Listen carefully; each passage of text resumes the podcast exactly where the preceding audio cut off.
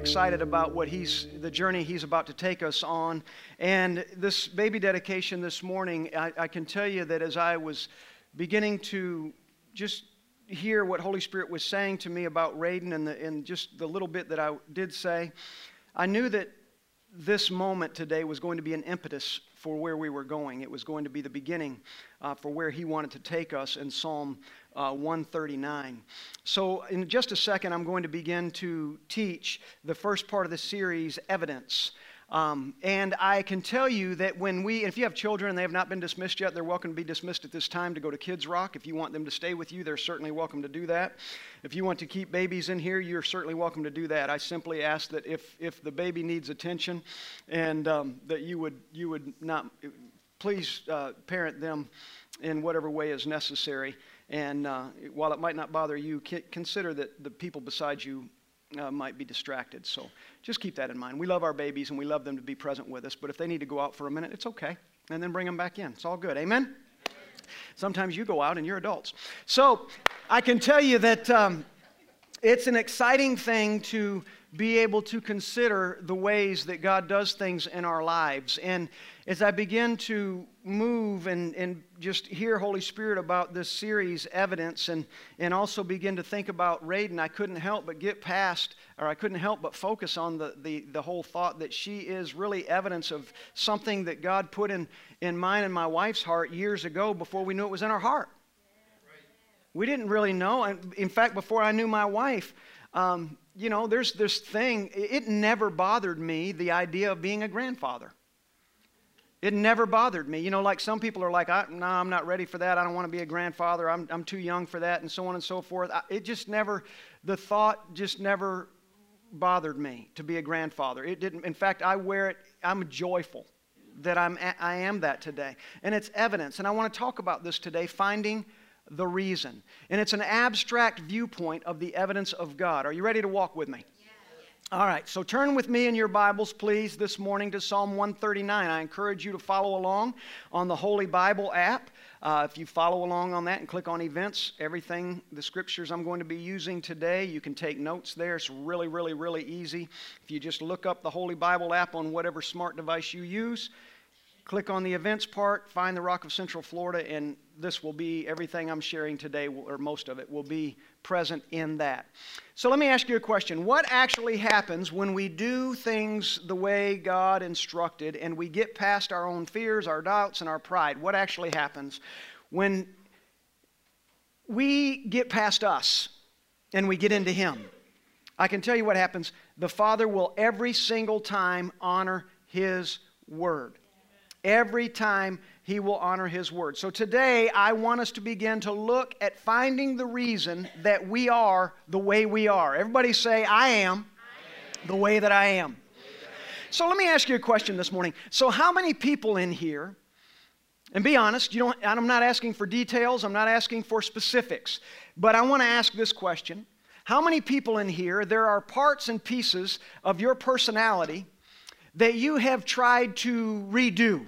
You have tried to get around. You have tried to teach yourself a way around that part of your personality. How many people in here have ever done that?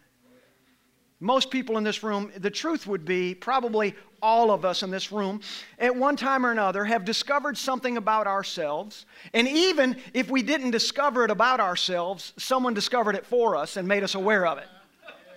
So they would be do you know you do this? I do not. Yes, you do. And then the next time you do it, you realize, I do. And they make you aware of something. There's so many things in each of us, and I'm not going to use any of you as an example today, but I'm going to use me. But there are things in our lives that we try to rearrange and we try to shift that is a part of who we are, that in truth, we need to ask ourselves are we robbing God? By try, trying to bury what we see not as a talent, but as a problem. Is it possible that sometimes what we see in our personality, in our nature, is it possible that sometimes what we see as an issue is really a gift? Is it possible that sometimes what we try to hide in the back corner of ourselves, and I'll help you understand in a moment, is it possible that some of those things are actually there because the Father put them there? I can tell you the answer to that is absolutely. You've heard me say before that I can't apologize for my personality because when God called me, I mean, people have said to me before, they've said, you know, in order to be a preacher, you have to do this, do this, and do this, and you have to have this kind of personality, and so on and so forth. And my response has always been the same. Well, when He called me to preach, He knew what He was getting. He wasn't surprised because I'm outspoken. He didn't say, oh, pff, mm, didn't know that was there. He wasn't surprised because I, he knew I would be, I would tell the truth, and sometimes it's not comfortable. He didn't say, oh man, wish I would have worked on that before I called you. Nevertheless, there were things about me, and I'm going to talk about me, and this will apply to all of you. So when I'm telling my story, make it yours. You fill in the blanks for your own story. But before I go any further, I want to read again out of Psalm 139 what I read about Raiden eh, just a few moments ago, and it says this Psalm 139, verse 15 says, My frame was not hidden from you. I have never been invisible to God. Say that with me. Say, I, I have never, never been invisible, been invisible to, God. to God. He's not surprised by who I am. Say that. That's right. Now look at the guy beside you or the girl beside you, or whoever, and say, He's not surprised by who you are. So you don't have to say this, so, but I will. Stop trying to pretend that somehow he messed up.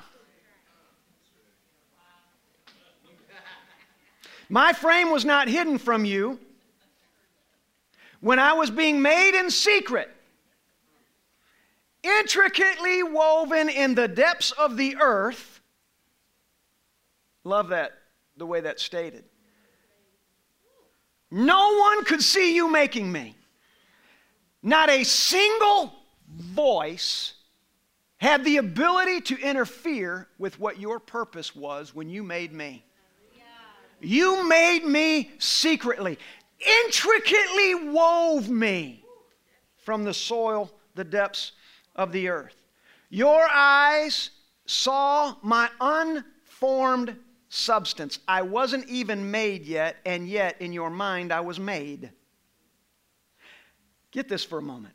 I wasn't yet formed, but in your mind I was made. I wasn't yet formed, but you had a complete vision of me. In your book were written every one of my days, the days that were formed for me, when even though at the moment none of them yet existed. You knew. There's a show that was real popular a few years ago, might still be, I'm not sure, but the X Men stories. You know, they went on those movies. There's about 962 of them. And but the X-Men and there's this and I don't even know what group it is, Marvels or whatever it is, I'm not sure, but it was basically a story of a bunch of mutants who all of them had these particular issues and everybody saw them, the earth. And I'm really really putting this down into a nutshell. But these X Men, these mutants, as they called them, the earth saw them as problematic. They would look at them, and this one could transform, and the other one had claws that came out of his hand, and uh, this is grotesque. But the, you know, one they, they, all did different things. One could fly, one turn, whatever. They would do all these different things, and one was mag- magnetic, and you know, all these things were happening. And the earth saw them and said, "These people, they have an issue." These folks have an issue. You know, these kids that are born this way, this one can make fire come out of their eyes, and this one can do whatever. And these, these people have an issue. We need to corral them. We need to put them in a place and hide them away. We need to make sure and do the best we can to try to make them normal. And they, they begin in some of these movies, or one of these movies, they're trying to find a way to normalize these unusual children that were being born and that were coming into the earth, and, and they had these strange and odd gifts. And the world just couldn't accept them, and even some of them couldn't accept themselves. And there was a lot of battles that were going on among them as they were in this school um, that were supposed to train them how to use their special, unique abilities. They were learning to use these and, and they would get mad at themselves and, and they would get frustrated because they couldn't control it. And, and this one couldn't control the power to, I don't know, uh, throw a tree or whatever it was. You know, they couldn't control the power of their magnetism or whatever. And they would get mad at themselves and they would get angry and they would, they would explode in, in this passion of, of, of disappointment and discouragement. And why can't I just be like everybody else? If I wasn't born with this special thing, if I wasn't born with this, why can't I be like everybody else? But there was one particular man that was over there. I can't remember what his name was. What was the head guy's name? Xavier. And his job was to help them understand that, listen, what you think is a problem really is a gift. What you identify as an issue really is a gift. And if you'll trust me and you'll listen to me, I can show you how the thing that has become an issue and a problem to you and everybody who knows you really is something to be celebrated. I want to talk about this today because as we talk about evidence, I would say the same thing perhaps Xavier would have said to any of those that were under his care. I would say to you the same thing, and that is this Listen, when the Father created you, you became the evidence of His ability to do all things well. So no matter how you are, He has done all things well. Listen to me this morning. Listen, look at, read my lips this morning. Whoever you are, however you are, He has done all things well. Let me say it a little differently. Whoever you are, whatever you are this morning, I want you to know He has done you well. Whatever those things are today. And I would dare to say this that there's people in this room right now. When I asked a while ago, I said, How many have ever tried to push aside some of those things you didn't think were good qualities? And I said it as though it were past tense. But I would dare to say this morning that there's people sitting in this room right now, sitting in the seat where you are right now, watching online right now, sitting in your kitchen, your living room, your wherever you're watching. And you're sitting somewhere right now and you're doing it right now. Before you, when you walked into the building today, you did something. You, you began to suppress, and something you wanted to do something, say something, whatever it was, and you suppressed it because you thought, mm, you know, this is not a good thing, and maybe people wouldn't like this.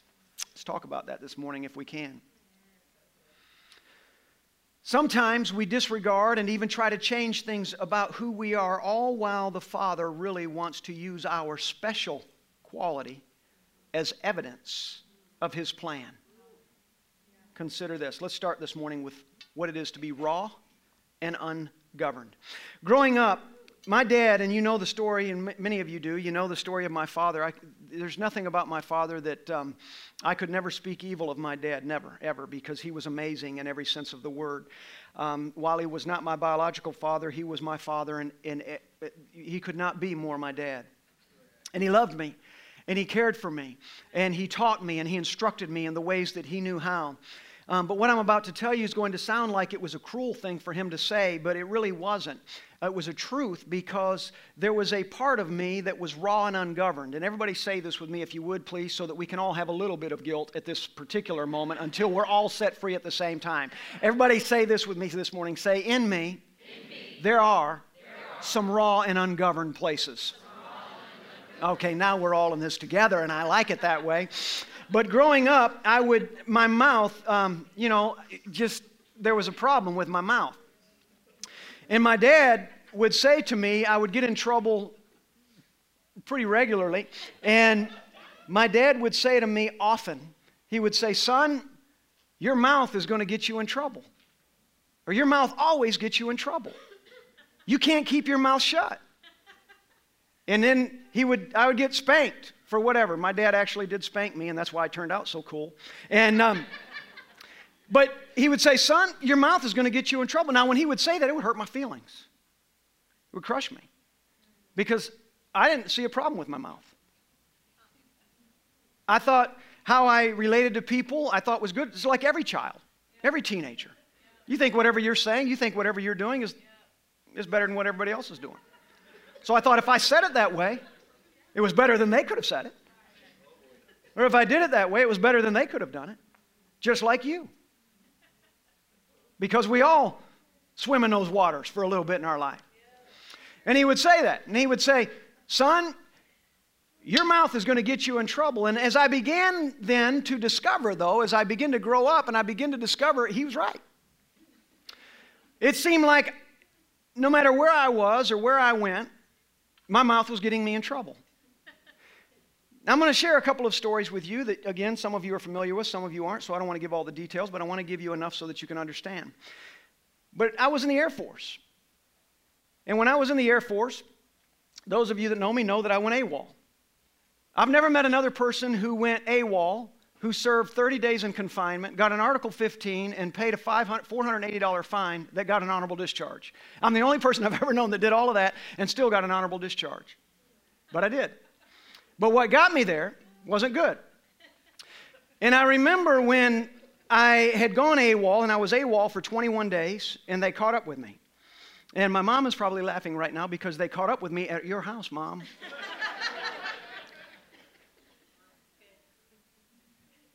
But they caught up with me, and when they did, I had to go back to Little Rock Air Force Base. And when I went back to Little Rock Air Force Base and they, base and they confiscated my keys and my car and everything else that would allow me to leave the base, and they took me into this holding area. And I'm sitting in that holding area and I'm thinking to myself all that's going to happen. And I'm fearful and I'm, I'm 19 years old. I'm afraid. I got a lot of things going on in my world. Fear. I didn't know God. Did not serve God at all at that point. And I'm in that place, and I just remember that throughout the story, I don't want to give you all the details because they'll bore you to death, but throughout the process of getting my judgment from the Air Force, when they decided these are the things that we're going to do, I remember I had just finished serving my 30 days confinement. And now that sounds like not a big deal to you, but that's only because you haven't served it. You never served it. To me, that was a big deal. 31 days would have been too much in my world. And I just finished serving my 30 days, and I, they came and got me, and they took me to the base commander's office. And I went in there and I sat down in that base commander's office, and I'm sitting with my Air Force assigned attorney. And the base commander comes in. And he said, Airman Parker, this is what's happened. We've reviewed your record, all the details. I'll just say it that way. We've reviewed all the details. And after reviewing the details, we've made a decision. We're going to release you from the Air Force with an honorable discharge. Basically, said, we're not giving you the option to remain. I wanted to be in the Air Force. I wanted to be an air traffic controller or a computer programmer. But they had just said to me, You're not allowed to stay. If you try to fight this, then you're not going to get an honorable discharge. And he said, Are you okay with that? And I wish I had heard my dad's voice in that moment. because I'm sitting at that table in that little room and I still see it today. All the fear had left me, and the only thing that came up in me was anger. And I'm sitting there, and he said, Can you agree to that? And I let it rip. And everything that I, every word I knew, this is the base, this is my commander, not the base commander, but my commander. Every word I knew, I'm just throwing at this guy. And he sat there and he listened for about maybe two or three minutes. And when he was done, he had words I'd never heard that he shared back.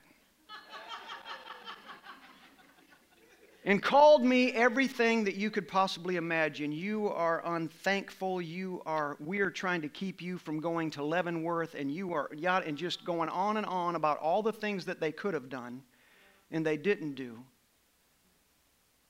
And I sat there and I just let my words fly because I was raw and ungoverned.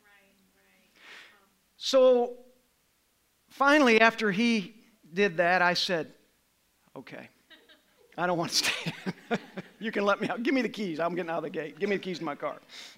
And I left. That's the short story. But many times after that, I had opportunities to witness the words that my father gave to me in an abstract way to see the evidence of God.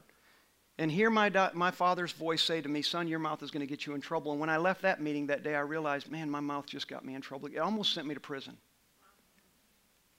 My mouth almost sent me to prison.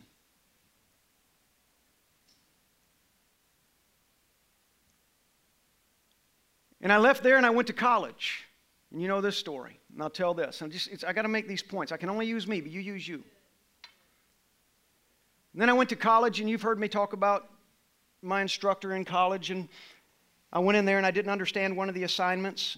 And I had such an attitude, such a arrogance, and such a foolishness about who I was. And that time I felt like the world had come against me, and I was going to take it out on everybody that I knew because of things in my life. Stupid. It was just stupid. It was raw and ungoverned.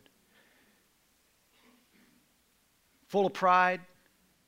I don't need anybody to help me. I'm going to do it my way. I'm going to do it on my own. And I was going to college. I was paying my own way, trying to make it, living in an apartment on my own. And I go into this classroom I had, and I didn't get it. So I asked the instructor, Could I meet with you? I need to ask some questions. Very nice guy. I really actually like the guy. You've heard me tell this. And he said, Yeah, you can meet me in my office at whatever time. So I go to meet him in his office and I get in there. This is just, you'll just understand. And I walk into his office, and when I get in there, he said, Have a seat. And it bothered me. I didn't want to hang out. I just want to come in here and I want you to explain this thing, show me on your desk, and then I want to get out, man. I got places to be. I'm 19 years old then. But some of you are really going to get a bad view of who I am. I'm not that guy anymore. I've been redeemed. But there are pieces of that. Well, we'll get there. And I said, No, sir, I, I just, if you don't mind, I just like to stand. And he said, Well, I actually do mind. Well, at that point, it's a challenge. He said, I do mind. I want you to sit down and I want to explain this to you. And I said, and I was trying to be nice, and I, was, and I just said, no, sir, I, please, I just re- really would like to stand. I just, it's going to take two minutes and I'll be out of here. He said, no, I'm not telling you anything until you sit down. And I sat there and I stared at him. He said, Steve, sit down. And I said, no, sir. He said, Steve, if you do not sit down, I will expel you from my class. I said a few choice words with my mouth and said, expel away. And guess what? Never sat in his class again. and failed. And I went out of there and again was reminded of what my father said your, Son, your mouth is going to get you in trouble.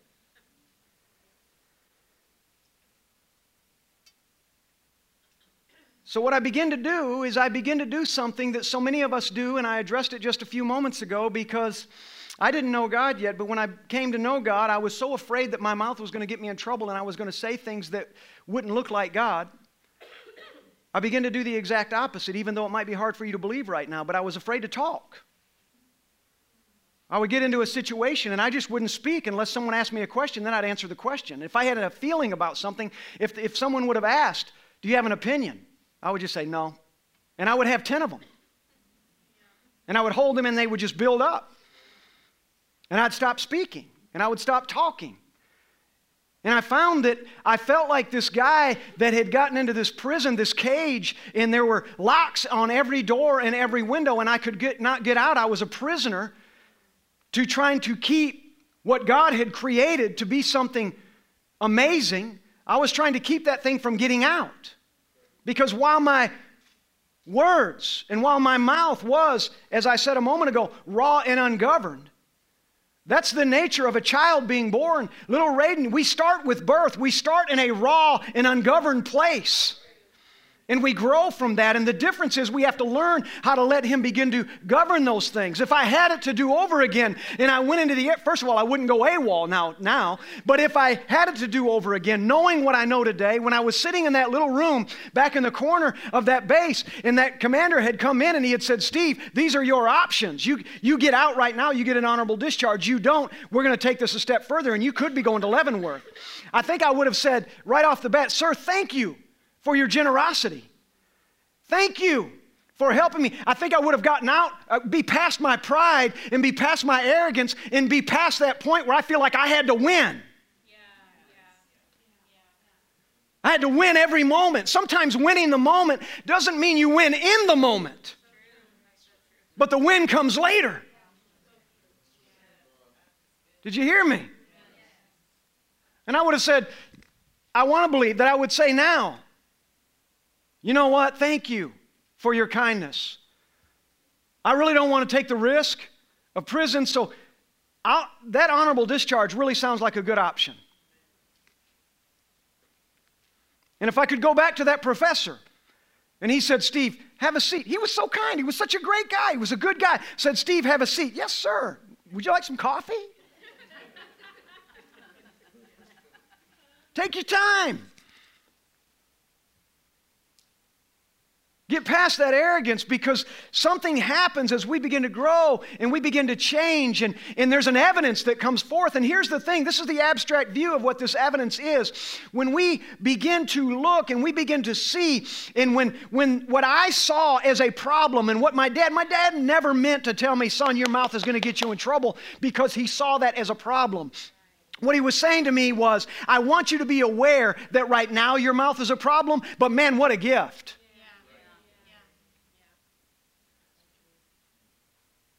If you can do something with that, what a gift.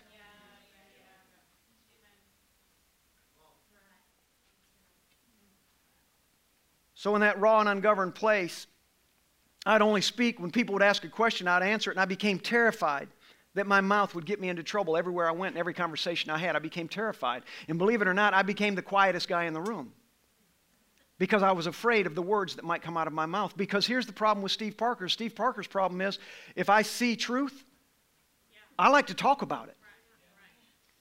And sometimes the truth is more important to me than the feelings that get hurt in telling it. It's true. But I had to change. And I want to read to you out of Exodus 4:10. Moses had a speech imp- you know, we say sometimes that Moses stuttered, but it wasn't necessarily a stutter as much as of an impediment. But let me read Exodus 4:10. It said, "Moses said to the Lord, he said, "Oh my Lord, I am not eloquent." This is when the Father asked him or said to him, "Moses, you're going to lead my people out of Egypt."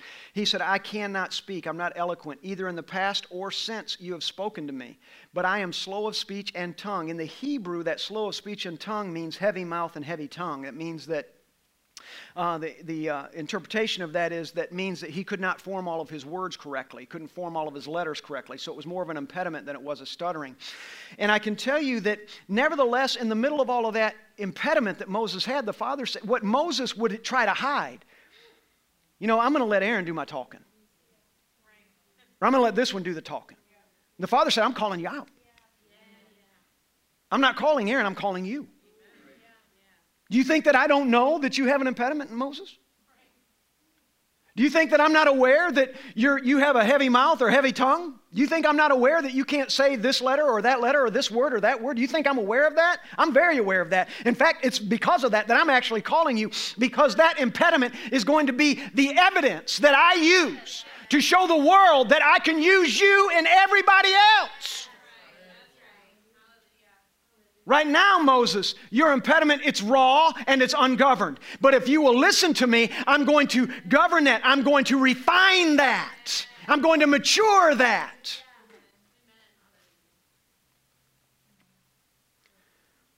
When God called me, this is one thing I can say about when God called me to preach.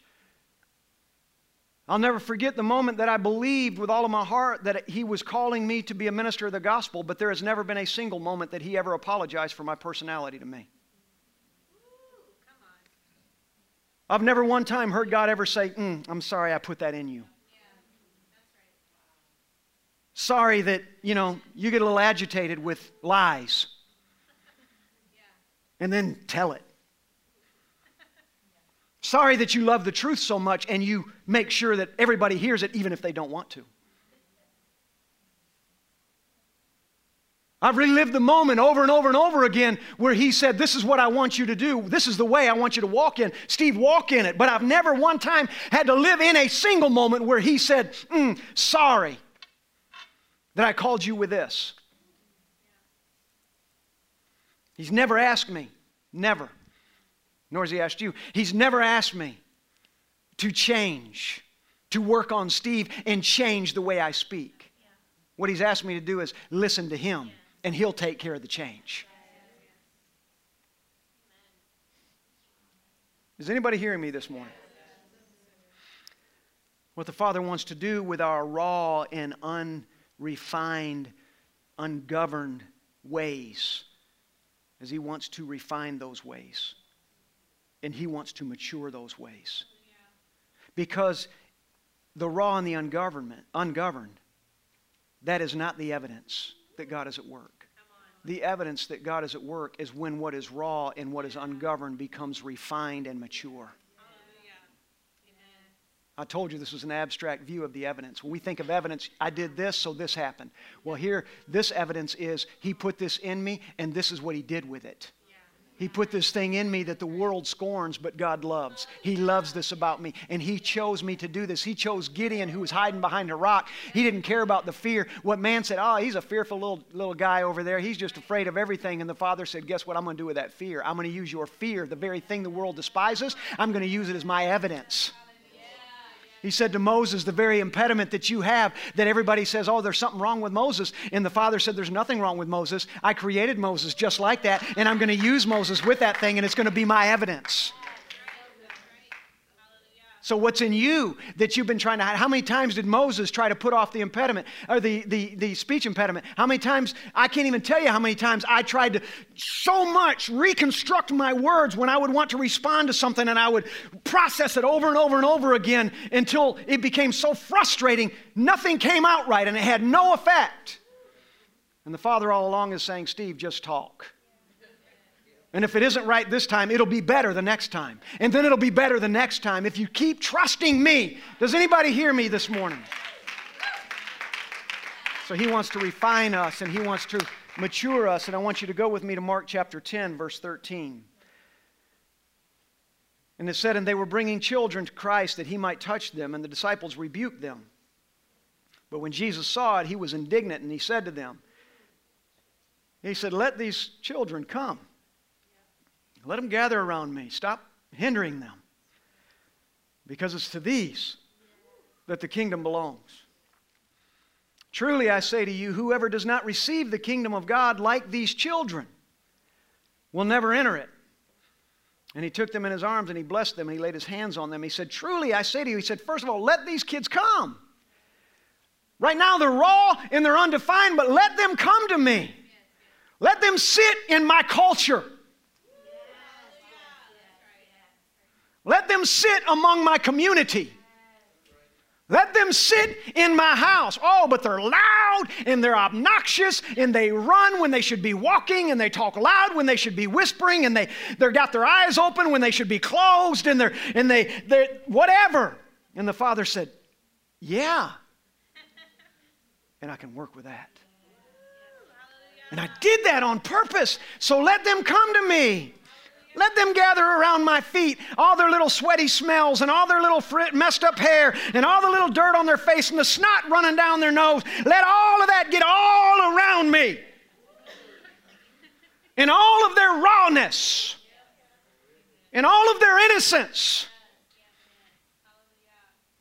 Even if all the adults in the room are saying, Can't believe the kids are just out of control. He said, Let those out of control kids get around me. And let it be the evidence of the nature of Christ against those who have no evidence at all. It is the one who thinks they have the most evidence that is lacking. It is the one who thinks they're lacking that has. Do you hear me today? He said when Jesus saw it, he was indignant. Some would have said, some translations do say, he was angry. Either way, he was frustrated.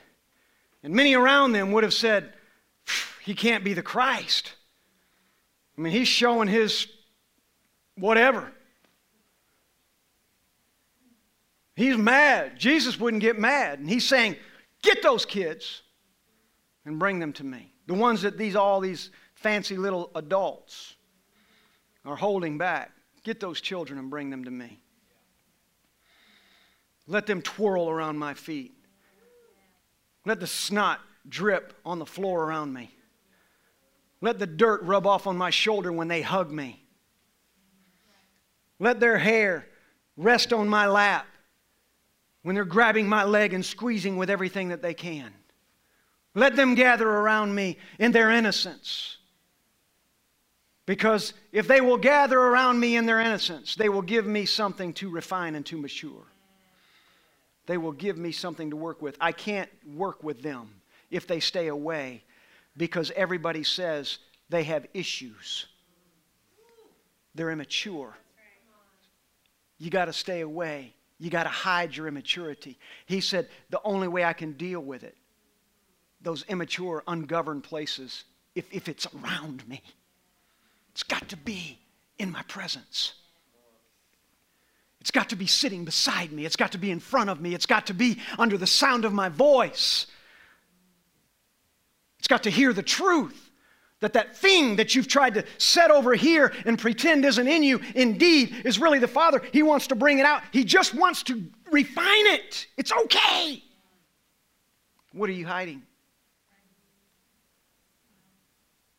What about you? You said, Oh, this part of my personality, I just wish, why was I born with this part of my personality? Because He wanted you to be. He needed that. The people that have ever said to me about anything that I've preached, if you were really a preacher, you would never say that or you would have never done that. My only response is, I really am a preacher, and he really did have me say that, and he really did have me do that. That's how he called me. Am I perfect? No, but man, is he refining me. I cannot hide any longer what he put in me to use. Going back to Psalm 139. He knew your days before there even was a day for you. And he said in those early moments when he was just thinking about you in his mind, whatever the situation, I'll use me again. I know that this Steve kid is going to have a big mouth. He's going to talk out loud. He's going to tell people how he really feels. He's not going to be ashamed. I know this Steve kid is going to be that way. And I love it. But boy, it's going to be a little bit of a journey to govern that. It's going to be a little bit of a journey to mature that. But I need that. So make sure you put just enough sass in him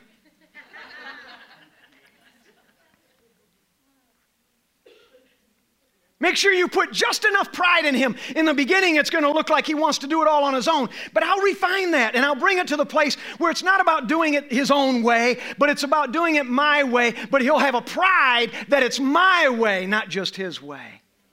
I'll turn his sass into truths that will change a life. He said, Do not hinder them, for such belongs to the kingdom of God. Truly I say to you, whoever does not receive the kingdom of God like a child will not enter it. Children never ask. Believe me, you know it. You know what I'm about to tell you is true. Let's talk about snot. Children don't care. I mean, they're running around, it's all over their lip, running on their chin, dripping. Some parents don't care. I know, I guess I get it. But kids don't care. Kids don't care about the dirt. They come in, man, their hair's all twisted and turned. My wife and I driving through the neighborhood yesterday got this big pile of red clay out there.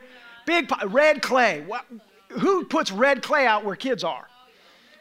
And these kids are climbing this mound of red clay. I don't know what color those kids really are because they're all red from head to toe, all their clothes. And my wife and I were laughing and we're saying, you know what, when those parents get these kids, they just throw those clothes away because that's not coming out.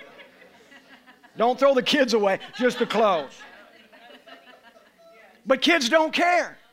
Kids go to the beach, they got sand in every crack and crevice. I mean, you're digging things out of their ears everywhere. Their hair, they don't care. They're playing in that sand. They bury themselves in it. Now, maybe you got adults are like that. I can't stand. I don't like sand on me at all. It just drives me nuts. It just irritates me. I can't stand it. But kids, it's all over them. They don't care. Kids don't care. And he says, For such belongs the kingdom of God. Truly I say to you, whoever does not receive the kingdom of God like this child will not earn it. This child that doesn't mind a little bit of sand being in their hair, a little bit of snot running down their nose. This kid doesn't care. He says, Man, I'm just glad to be here. Yeah. What are we doing next? Has the next party started yet? These little kids up here in front of the church, what song is next? You know, and they don't even know what song they're singing, but they're making sounds. They're pretending like they know every word. Oh, oh I praise mm, you are on. Mm, thank you. I hear them, man. They're up here. Hey! And then they'll shout. Kaylee will, one of the Kayleys will say something. The kids are, woo! just happy to be here. Snot running down their nose and their hair's all over. None of them ever look around and say, I wonder if anybody's watching me. Is anybody watching me? Because I'm just, all of this glory that God gave me, all of this stuff that He put in me, I'm just going to let it out. I'm going to get it out of there because right now I'm raw and ungoverned. Right now, that's the way I am. And I know there's going to be a time that it's not okay to be up here in front of the church with snot running down my nose. There's going to be a day. Today's not that day, but until that day comes, He's going to refine me. He's going to mature me. I'm going, he's going to put people in my life that are there to refine me and mature me. And someday somebody's going to come up to me and wipe my nose and wash my hair and get the dirt off my cheeks and wipe away the red clay. Somebody's going to do that. And you know, when that day comes, I might even resist it, just like us. Ah! Get that soap away from me. Ah! a bath? what do you mean a bath? No, I'm not doing no. And they run and they hide. I used my mother would chase me around. We had a glass table in the in the living room, and when I would get in trouble for whatever reason, she had this long, big round. It was just round enough for me to stay two steps in front of her. She'd have the paddle in her hand, and I'm running around that table. Steve, stop! Now, why would I? Whoever does that, oh, okay, I'm gonna stop and let you hit me with that wood thing you got in your hand. Sounds like a good idea. Great thing to do. Catch me if you can.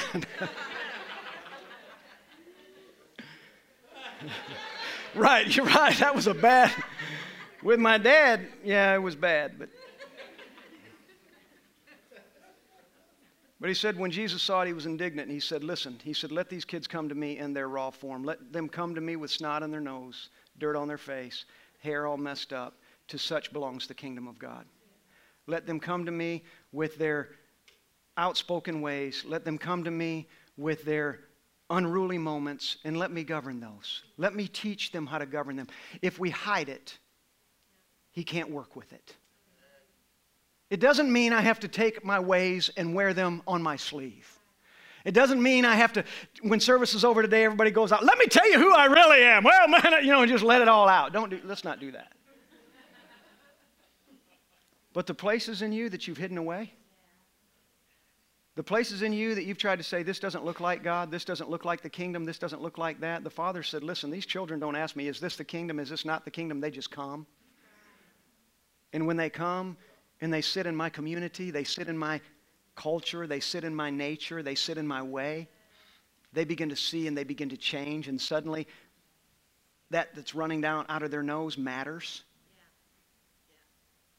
And they be, that thing that once seemed like an issue that so many called an issue really is the evidence that I had a plan for even that. That mouth, Steve Parker, that you came into the earth with and you were told about all your life growing up that got you in trouble so many times has become the evidence that I put that there on purpose. And you're going to change lives with it. The same mouth that when it was ungoverned was destructive is the same mouth today through maturity and through refinement has been given life. Do you hear me today? The evidence sometimes isn't found in the obvious, but is found in the abstract. It is found in the places where you would think evidence couldn't be found at all. I invite you today to look on the shelves of your life and to look into the corners of your life. Look hard, look long, and find those things that make you you. But somehow you have come to believe because someone said it can't be right. It's, you need to correct that. You need to get rid of that. You need to do whatever. Find that place and get it out of the closet and get it off that shelf and stand before the Father and simply say, Father, you created me with it. Mature it in me. Because maybe, maybe the mouth, the anger, the frustration, the whatever, you fill in the blank. Maybe whatever is there. Because you've put it on a shelf and you've hid it and you've tried to disguise it and you've tried to get it out of you. Maybe the reason it's never gotten out of you is because it is so much a part of you that to be separate from it, you could never fulfill your purpose. Moses could not have been the witness and testimony he was minus his impediment. Gideon could have never been the witness and testimony he was for that moment minus his need to overcome his fear and his little nature. And I could go on and on. But the Father if He created you with it? Ask yourself a different question today. Don't ask, why is this part of me? Which I did so many times. Why do I just want to lash out? Why do my mouth, why do my words, why do I, somebody says something and it goes again, I just want to, mm, that ain't right.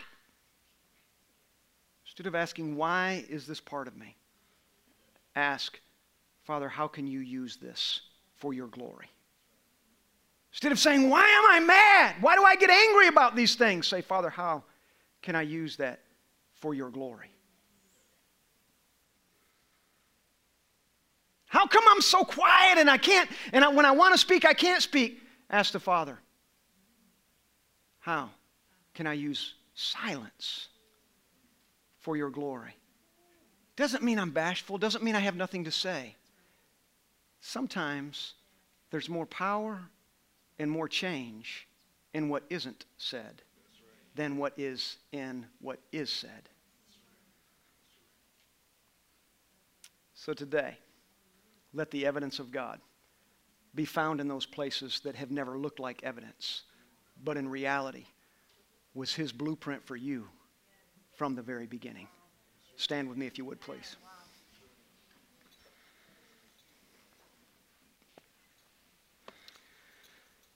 I want to pray for you, and then I want you to join with me and pray this morning for Camilla Perez.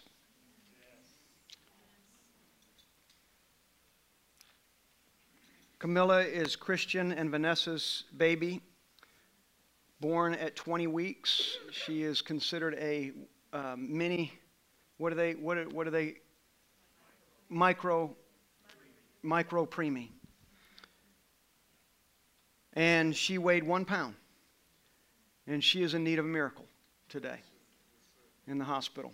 And I want us to lift our voice over her. And I'm going to believe this about Camilla. And there's, it's intentional that I waited until now. That while we might ask, why was she born 20 weeks early? And we try to figure out what went wrong. Can we change our perspective and not see the dirt under our feet, but see holy ground? Yes. Not see a carpenter's son, but see the Messiah? Yes. Can we change our perspective today and see that it isn't what went wrong, it's what the Father is doing that is right? And let's see what He does. Father, I lift my voice with this people today. Lift your hands. I lift my voice over Camilla today, and I declare that you are a healing God. And the anointing of God dwells in that little sweet, precious girl. She's here on purpose. It was your intent to send her into the earth. So we're not asking today what's wrong, what went wrong. We're asking today what's right and how can you do the miraculous and what is right. We're striking hands with you. Declaring today that your word never returns void, never comes back empty on any way, but on every way that is fulfilled and it is full of truth and life. We strike hands with you today. We speak life and strength and the miraculous to your body, Camilla Perez, in Jesus' name. Amen, amen, and amen. Amen, and amen, and amen.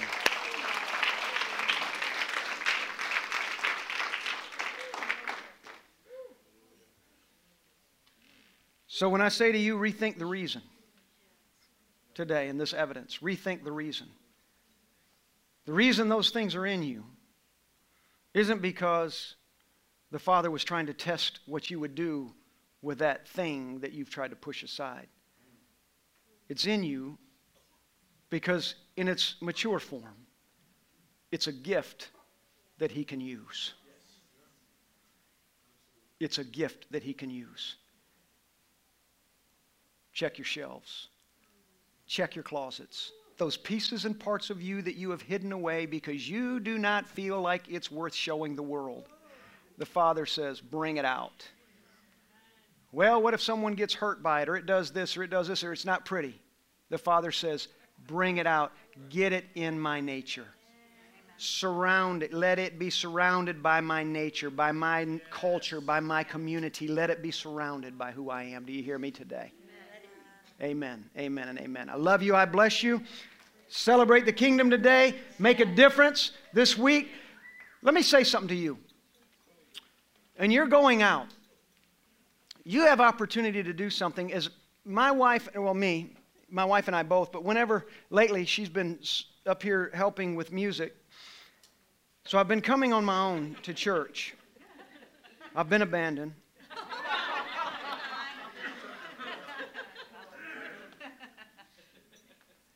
But I drive in every Sunday, and when I'm driving in every Sunday and I look at the sidewalks and I see people walking down the sidewalks, they're walking their dogs, they're walking their children, they're, they're doing whatever. But they're not going to gather with anybody to honor God. And all I want to do every week is I want to pull over and I want to ask them why. Why aren't you going somewhere? And I think that the reason would be some of the reasons that many of us have heard many times, and that is because this one was hurt by whatever this church did, or they were hurt by whatever this preacher did, or they feel like all the churches do this or that, and it's all, you know, somehow the churches ruin their life. Or they've never been to church, or they never saw the importance of it, or when they went, it just didn't seem like a place that they would want to be again. Whatever the reason. We have a responsibility in the kingdom of God to look around the room when we gather together like this this morning. And before we hurry to get out and about and to do what we're doing, when we come in, before we rush to find our seat, can we change? And we're, you're amazing at being involved and in, in getting to know one another. But there's another level. And when you come in, can we change this? Can we grow in this? Can we mature even more in this place where when we come in, no one is ever alone? No one's ever sitting alone. Doesn't matter whether we know them. No one's ever over there doing their own thing, but everyone is important. So that there's this sense, not because it's been manufactured, because it's really in us. And I'll tell you this in some, there's this insatiable desire in you. You just want to go and you want to meet everybody, but that's something you've hidden away because someone says, told you too long, you talk too much. And the father said, Bring it on. Bring it on. He'll refine it. But I believe that people wouldn't be walking those sidewalks on a Sunday morning walking their dogs and playing with their kids on a Sunday morning, I believe they would be in a place where if they came, they experienced, had an experience that made them know, I want to come back. Yeah. I can't speak for any other ministry, but I can speak for this one. I'm prophesying this is the house. Yes, yes. That when they walk through those doors, they don't want to be anywhere else. And they won't be walking their dog next Sunday morning. And they won't be walking their kids somewhere else. They'll be walking them over to Kids Rock. Do you hear me today? But I'm not the only one that can do that. You are too. So when you go out this week, don't just live like you're not going somewhere that's going to change your life when we gather again. But live like when, you, when we gather again, your life is going to be changed, and you want to invite someone's life to be changed with you. If you live like that, you'll talk about it. And they will hunger and thirst for what they see in you. Amen. Love you. Bless you. Thank you.